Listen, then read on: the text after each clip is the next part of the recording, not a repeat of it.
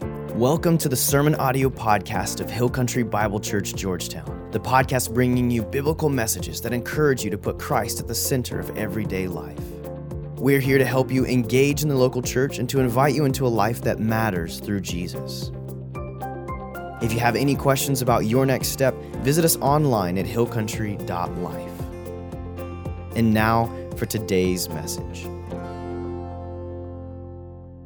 Again, good morning, good morning, good morning. All right, that's a good morning to you guys. Good morning to our Giddings Video Campus, and good morning to everybody else watching online. So, each got your own personal good morning today. And uh, the reason I'm such a cheery, bubbly mood here is I'm about to get into your business this morning, okay? Yeah, that's a little disclaimer. I'm sorry. It's just the way the Word of God happens to translate into our lives today. So, don't shoot the messenger, okay? Please don't shoot me. Um, if it makes you feel any better, God's been getting up in my business this week as well. So here we go. Some of you are like, well, I got to go to the bathroom and shoom, I'm out of here. Now, it's not that bad. All right, let me begin with this.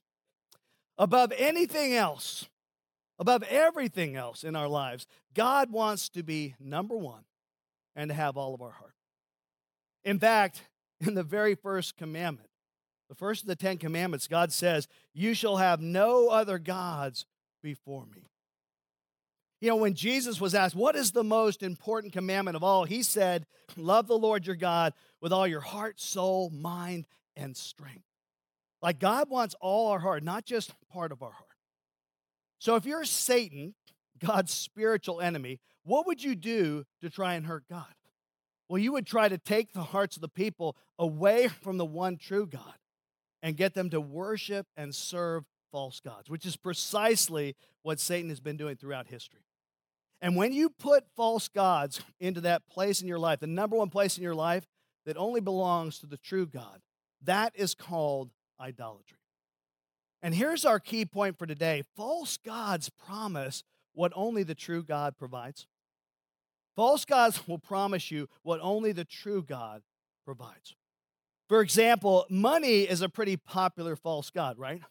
And what does money do? Money promises you what only God can provide. Money says if you get enough money, you will be secure. But the truth is, once you get enough money, if someone says to you, you have cancer and you have 30 days to live, suddenly you realize it doesn't matter how much money you have, it doesn't bring security. It's a false promise. Money says if you have enough money, you'll be happy in life. But the reality is, it doesn't matter how much money you have. If one day you lose one of your children, there's no amount of money that can buy you happiness in that moment. It's a false God, a false promise. It promises something it does not provide. Well, in Elijah's day, people were living idolatrous lives. Most of the people were. They were worshiping and they were serving false gods. In fact, if you missed last week, let me review to give you a little context going forward. Elijah was called by God to confront this evil king, Ahab, and his wicked wife, Jezebel. And King Ahab was actually the 19th consecutive evil king in Israel. Can you imagine that? Spanning 200 years. The Bible says that King Ahab did more evil in the eyes of God than any of the other kings before him. And the worst thing that he did was he turned the hearts of the people away from the one true God and to false gods, the gods of Baal and Asherah. And just so you know, Baal was the sun god or the fire god. And Asherah was kind of like Baal's wife. And so the people of Israel, they're no longer serving the God of Abraham, the God of Isaac, the God of Jacob. Instead, they're worshiping and serving these false gods. And the false gods promised if you serve me, I'll give you better crops. If you serve me, you'll have a better life. False gods promise what only the true God provides. So God raises up Elijah to confront King Ahab. And he confronts the king and he basically says, Because of your idolatry, God told me to tell you it's not, not going to rain in this land at all. Not until God tells me to pray and ask him to make it rain. So now they're in the midst of this drought. People are dying all over the place. There's a famine across the land. This is like the worst thing you can imagine. And God calls Elijah away into a season of hiding and preparation. Why? Well, many reasons, but one biggie was the simple fact that King Ahab wanted Elijah dead. He instructed everybody you find Elijah, kill him on the spot. And so God takes Elijah to a place called the Kerith Ravine, where God is going to humble Elijah. God is going to turn him into a stronger man of God. And while he's there, God is supernaturally providing food for Elijah and water for Elijah. But he's also using that time of isolation and difficult circumstances to teach Elijah total dependence and unconditional obedience. Well, then God moves Elijah from the Kerith ravine to a place called Zarephath, where he meets this widow who's going to provide food for Elijah with just a little bit of flour and a little bit of oil that never, by God's miraculous hand, ran out. Well, then one day, the widow's son died mysteriously. And we see this man of faith take the boy upstairs, pray to God, call out to him, and say, God, heal this boy. And God raised the boy back to life. Amazing. And so we saw that Elijah had developed into a man of God with tremendous faith. Now, when we left Elijah, he was still in hiding. But then one day, God's going to call Elijah out. And God says, Elijah, it's time to go back to King Ahab. It's time to confront him once again. And we'll pick up the story here. Okay, it's about three years into the drought. And in 1 Kings 18, we see them back together again. Here's what the Bible says. When he, Ahab, saw Elijah, he said to him, Is that you, you troubler of Israel? Just so you know that the Hebrew word troubler there can also be translated as snake, viper, asp. Basically, the king's saying, Is that you, you no good, low down snake, you? Yeah, this is all happening because of you. All these people are dying, this huge drought. It's your fault, Elijah. And with that, Elijah says, No, nah, I'm not taking that. Uh uh-uh. uh He pops back at the king and says, No, no, no.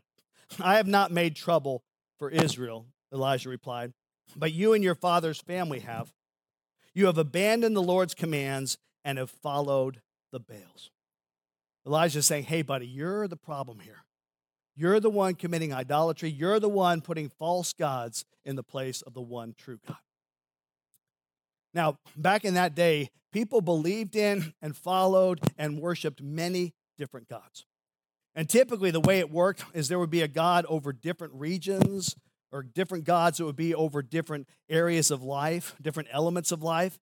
So maybe you would have a god over the weather, a goddess of love, those kinds of things. And even though we as Christians today, we might not worship idols in the form of statues, like we might not worship gods who go by other names, but we can still be guilty of worshiping and serving false gods in our day. And I know most of the people that I know today, they're not worshiping a God named Baal or a God named Asherah. Instead, the false gods that we worship and serve today, they're much more socially acceptable, right? I mean, let's be honest, a lot of people worship the God of money and material possessions. You know, your house, your car. I mean, it could be image, it could be your looks. Boy, here we go again. Uh, what, do you, what do you think, guys? Think they're going to come with a different mic. We now pause. Dylan's going to come sing a song for us here. This is going to be really special.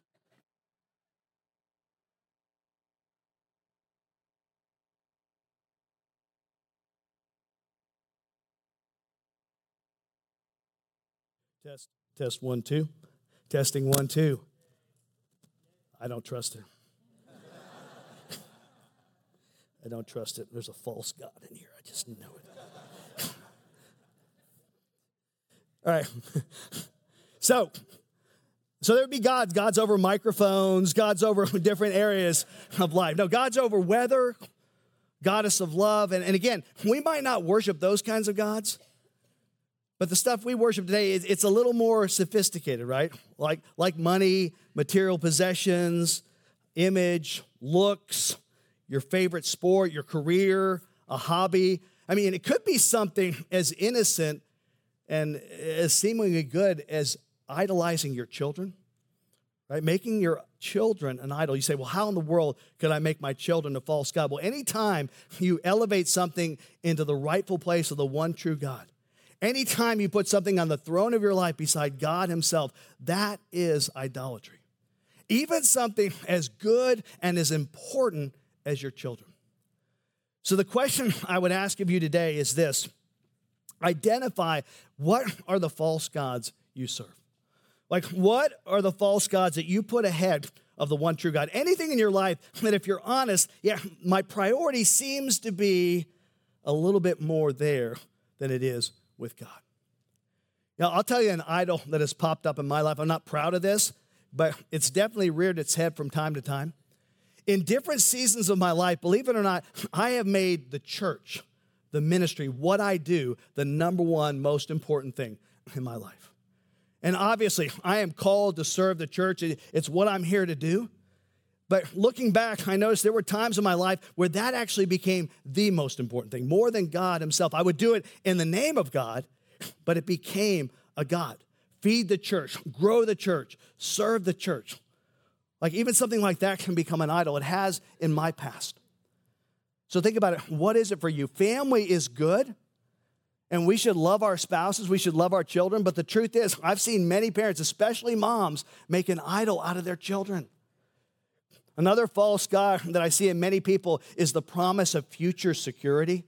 Like, if I can just save enough, then one day, someday in the future, I'll have this secure thing and I won't need anything at all. That's the false God of future security.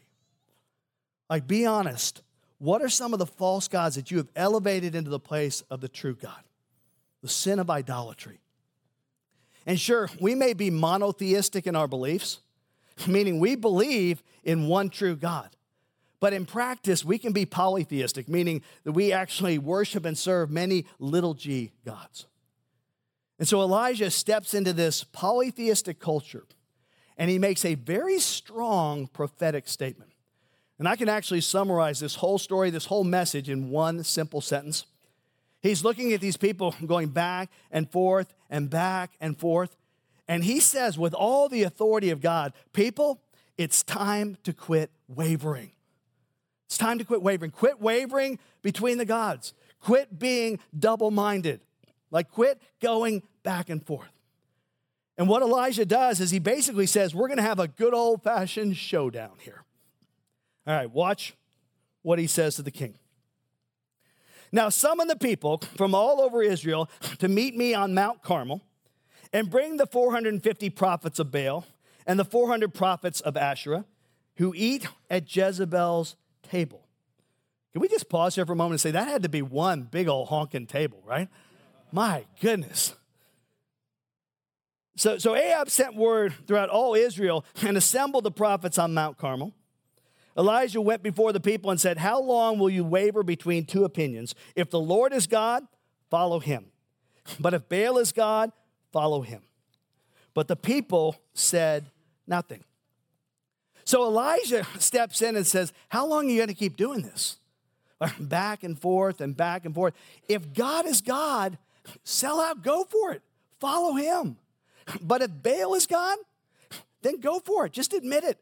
That's your God. Follow him. And I can assure you, I guarantee you that if Elijah were alive today, he would say the same thing to us. Like, quit wavering.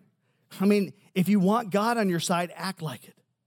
You know, a lot of Christians, they live like, God, keep me out of hell, get me into heaven, but I, I still want to do whatever I want to do, and I want you to bless me in that.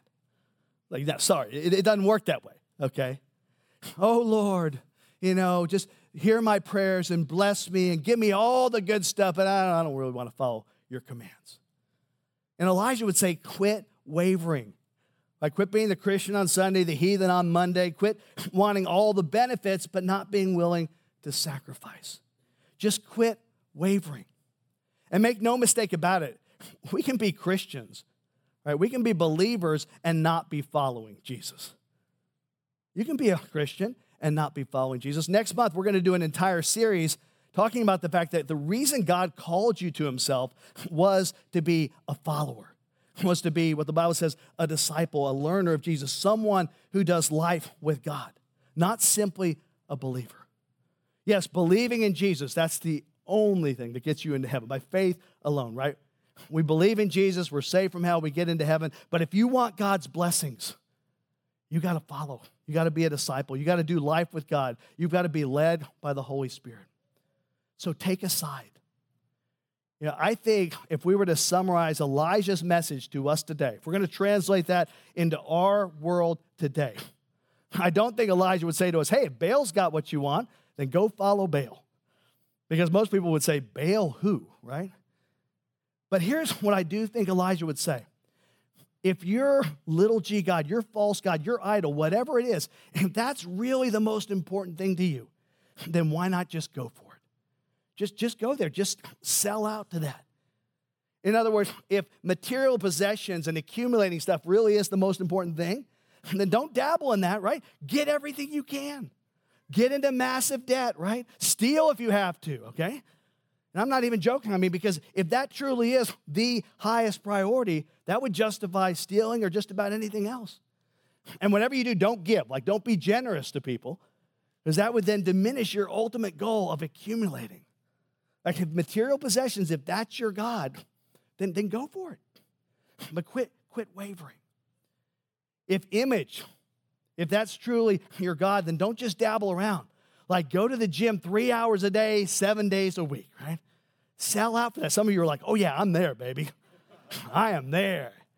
You know, tan it, tweak it, tat it, uh, tuck it, puff it, lift it, shape it, curl it, twist it, color, whatever you got to do. Like go all in. Go to the gym. And by the way, ignore the fact that you're going to get old and, and you're going to die someday. Okay, don't even think about that. That would kind of disqualify the God of appearance. But I mean, you need new clothes, man. Go, you go get those. I mean, if image is it, then, then sell out. You know, I could go on and on. Sexual pleasure for some people, that's really what they would put first. Go for it. You know, if that's truly it. But make no mistake about it. Hear me on this. Don't doubt for a minute that any one of these things you choose will become an idol, like Baal or Asherah. But that is exactly what Elijah is saying here. I mean, whatever it is that you're, you're after, if you really think that's God, if that's really the priority, then, then go for it. But he's saying, make a decision. Quit wavering. Make a decision about who you're going to serve, who you're going to follow. If the Lord is God, follow him. But if that little g idol, whatever it is, is God, follow it. But don't fake serve God. You're just playing games there. Like, figure out who it is. I mean, you should really be sold out for whatever you think is the most important. If you believe Jesus, the Son of God, truly is the one true God, then quit wavering. Give him all your heart, soul, mind, and strength. Like, don't just claim him and then live like he doesn't exist. Serve him. And can I just say, I am preaching it myself here as well, by the way. I mean, there are times, and there have been times, even this week, that I've kind of felt the power of Elijah looking directly at me and saying, Quit wavering, Brian. Quit wavering. Why? Because we're all in danger of having other areas of our lives take that place of God, be little g gods, idols. So, what does Elijah do? Well, he schedules a showdown, and he says, Okay, get two bulls here, one for you, one for me. We're going to build a couple of altars. We're going to sacrifice these bulls, and you're going to call out to your God, and I'm going to call out to my God. And let's see who is really God. Let's pick up the story, see what happens. In verse 24, Elijah says, Then you call on the name of your God, and I will call on the name of the Lord. The God who answers by, say it with me, fire.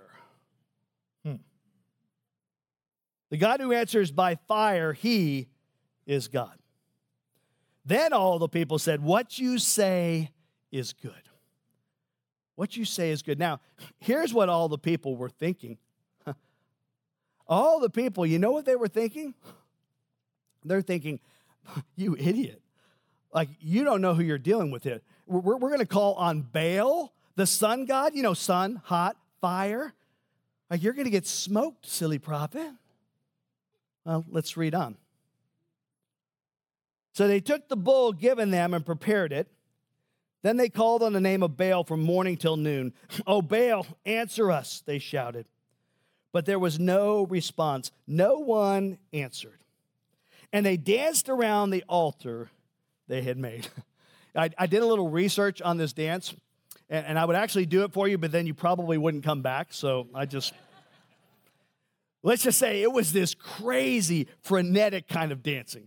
And we're talking full body, jumping up and down, twisting around. I mean, the whole bit. It was shouts of joy and shrieking to their false gods, and nothing happened.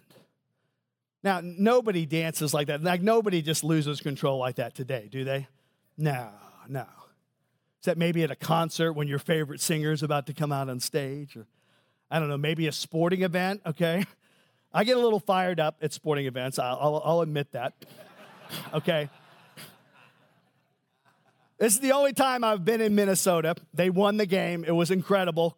Um, you know, I made the decision. I, we, we, were there like three hours early, and I'm like, let's go, let's go. And I'm all pumped up. I, I made the decision not to take my shirt off and paint my belly, okay? It's not, not quite big enough for that yet. I'm working on it, though. I'll keep you posted. But, you know, I am shouting and I'm cheering, and I'm sure doing all kinds of ecstatic utterances up in the stands. I mean, it was incredible. They were like 13 point underdogs, and they won the game. It was amazing. Incredible time. So they're going crazy here, okay? They're shouting, they're dancing, they're saying, Baal, send fire, Baal, send fire, and nothing happens. now, I love this. Elijah starts jacking with them, okay? And I mean, this is truly funny here. This man of God, he's messing with them. Verse 27 At noon, Elijah began to taunt them. Shout louder, he said. Maybe he can't hear you, you know? Surely he's a God. Perhaps he's deep in thought or, or busy or traveling. Maybe he's sleeping and must be awakened. Yeah, Elijah's jacking with him. I know he's a God, so, so maybe he's on vacation. Maybe he's taking a little siesta, like he's had his milk and cookies. He's just taking a little afternoon nap. And here comes Elijah's best taunt. When he says maybe he's busy, and you can look this up if you don't believe me but I did go to seminary, okay? The little translation there is maybe he's going to the bathroom. Maybe he's relieving himself. So picture this you've got this man of God shouting, Hey, come on, shout louder, shout louder. And nothing is happening. You know, maybe he's in deep thought. Maybe he's on the John, right? Maybe he needs to put that newspaper down. Like, what's going on? I don't know. And if you read on, the people they do, they shout louder and they dance more and they go crazier. They even start cutting themselves because that's what they would do. And the Bible says that they shouted, they danced, they went crazy like this all day long.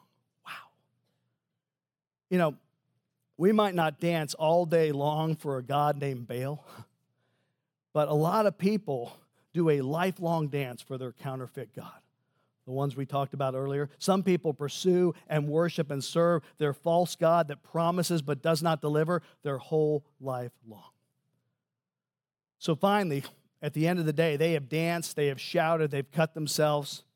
Nothing happens. So Elijah does this 1 Kings 18 36. At the time of sacrifice, the prophet Elijah stepped forward and what did he do? Prayed. He prayed. Didn't shout, didn't dance, didn't have to cut himself to get God's attention. All he had to do was pray. And folks, next week we're going to talk about the power there is in prayer. He prayed, O Lord, God of Abraham, Isaac, and Israel, let it be known today that you are God in Israel, and that I am your servant and have done all these things at your command. Answer me, O Lord, answer me so these people will know that you, O Lord, are God and that you are turning their hearts back again. can you see the power and the beauty in those statements? Answer me, O Lord. Show us who you are. Reveal yourself by fire. May we feel the heat of your love so that the hearts of your people will turn back again because they used to know you. They used to walk with you. They used to serve you. They used to worship you. But now these false gods have taken their place, taken your place. Turn their hearts back again. You know, as I read this and as I think about this, I feel a passion for many of you. Because I know that some of you, you walk with him and, and then one day you walked away. And when you do that, inevitably what happens is some false God or combinations of God get on the throne of your life. And today, God may be trying to reveal himself to you and say, Come back. Come back to me. Or maybe he has revealed himself to you and he's saying, Come on. If you're feeling that conviction right now, turn back to him. He's calling you back. Now, if you know anything about fire, fire is hot, okay? Fire is dangerous. Like I grew up playing with fire. I got in a lot of trouble as a kid playing with fire. You've heard the phrase, you'll burn the house down. yeah. I literally almost did. And I know I've shared this story with some of you before, but every time I think about fire, I think about this. My friends and I, we used to like to build little fires, but we knew if we did it where our parents could see us, we'd get in trouble. And so we would go into the back corner of our yard behind all the bamboo bushes, okay? And we would just light these little bitty fires. And one day, a friend of ours introduced us to that little red can in the garage. Yeah, with that magic fluid that he said, man, this stuff is so cool. It makes fires bigger and brighter and cooler. And I'm like, yeah, sounds good. So we added a little to the mix, right? Right next to the 10,000 bamboo shoots and the gas line that ran from that corner of the property all the way into our house. Now, I don't remember much after that, okay? I just know I got the worst scolding, the worst whooping of my life. So don't play with fire, people, okay? Just don't. I did, and I was actually stupid enough to stand over the fire while I poured the gasoline. Yeah, I was like, watch this, woohoo! And whoosh, right? I used to have a unibrow, okay? Burn that sucker right off. I'm kidding, okay? Today it would burn my little nose hairs, all right? I know it's gross. It happens when you're 50 plus. Anyhow, back there. So let's let's Move on. Elijah prays. Elijah prays. Watch what happens in verse 38. Then the fire of the Lord fell. Just whoosh. Imagine this lightning rod of fire coming down from heaven.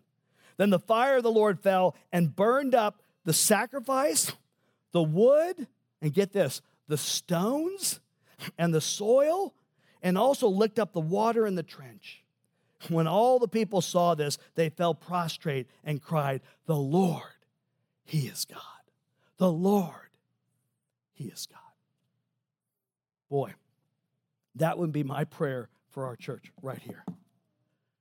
That we would see God for who He truly is. And all those false gods would just fade away in comparison to the one true God. That our hearts would sell out, turn back to Him. We would say, The Lord, He is God.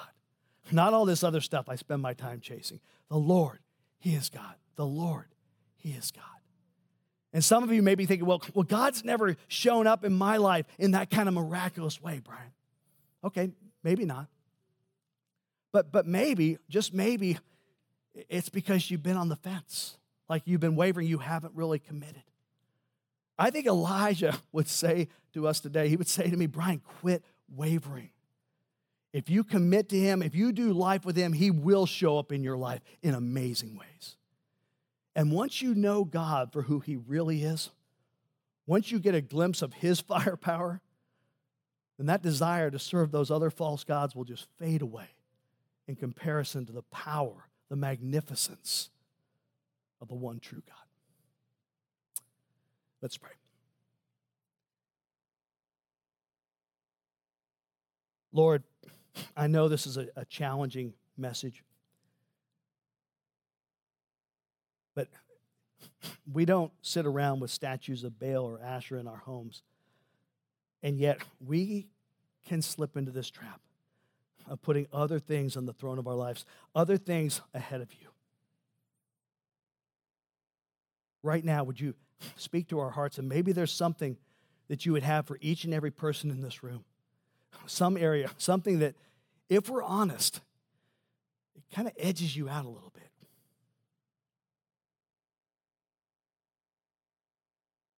God, we want to love you with all of our heart, soul, mind, and strength. And we're going to stumble and we're going to fall. And those little false gods, they're going to slip in and we're not even going to know it. And we're going to have to continue this process of weeding out these idols in our lives. But I pray that we would make a commitment right now, today, to quit wavering. If the Lord is God, then let's follow him. There's nothing greater. There's no better life than the abundant life you promise us, doing life with you. I pray that we would recognize that. Lord, we thank you for your grace that though we stumble and we fall and we mess up and at times we, we are so imperfect. But you are a perfect God and you are able to heal and forgive and you are ready. You are ready to show up in our lives in amazing ways. And I believe you want to do things as miraculous, as incredible as you did thousands of years ago in our lives through the Holy Spirit. And we just have to get to that point where we are willing to allow you to work in us. So, God, we love you. We thank you for your goodness and your grace in spite of our stumbling. And we just honor you. And I pray that this week we would, every morning when we wake up, we would say, The Lord, He is God. The Lord, He is God. And live our lives, live our days with you on the throne. It's in Jesus' name we pray. Amen.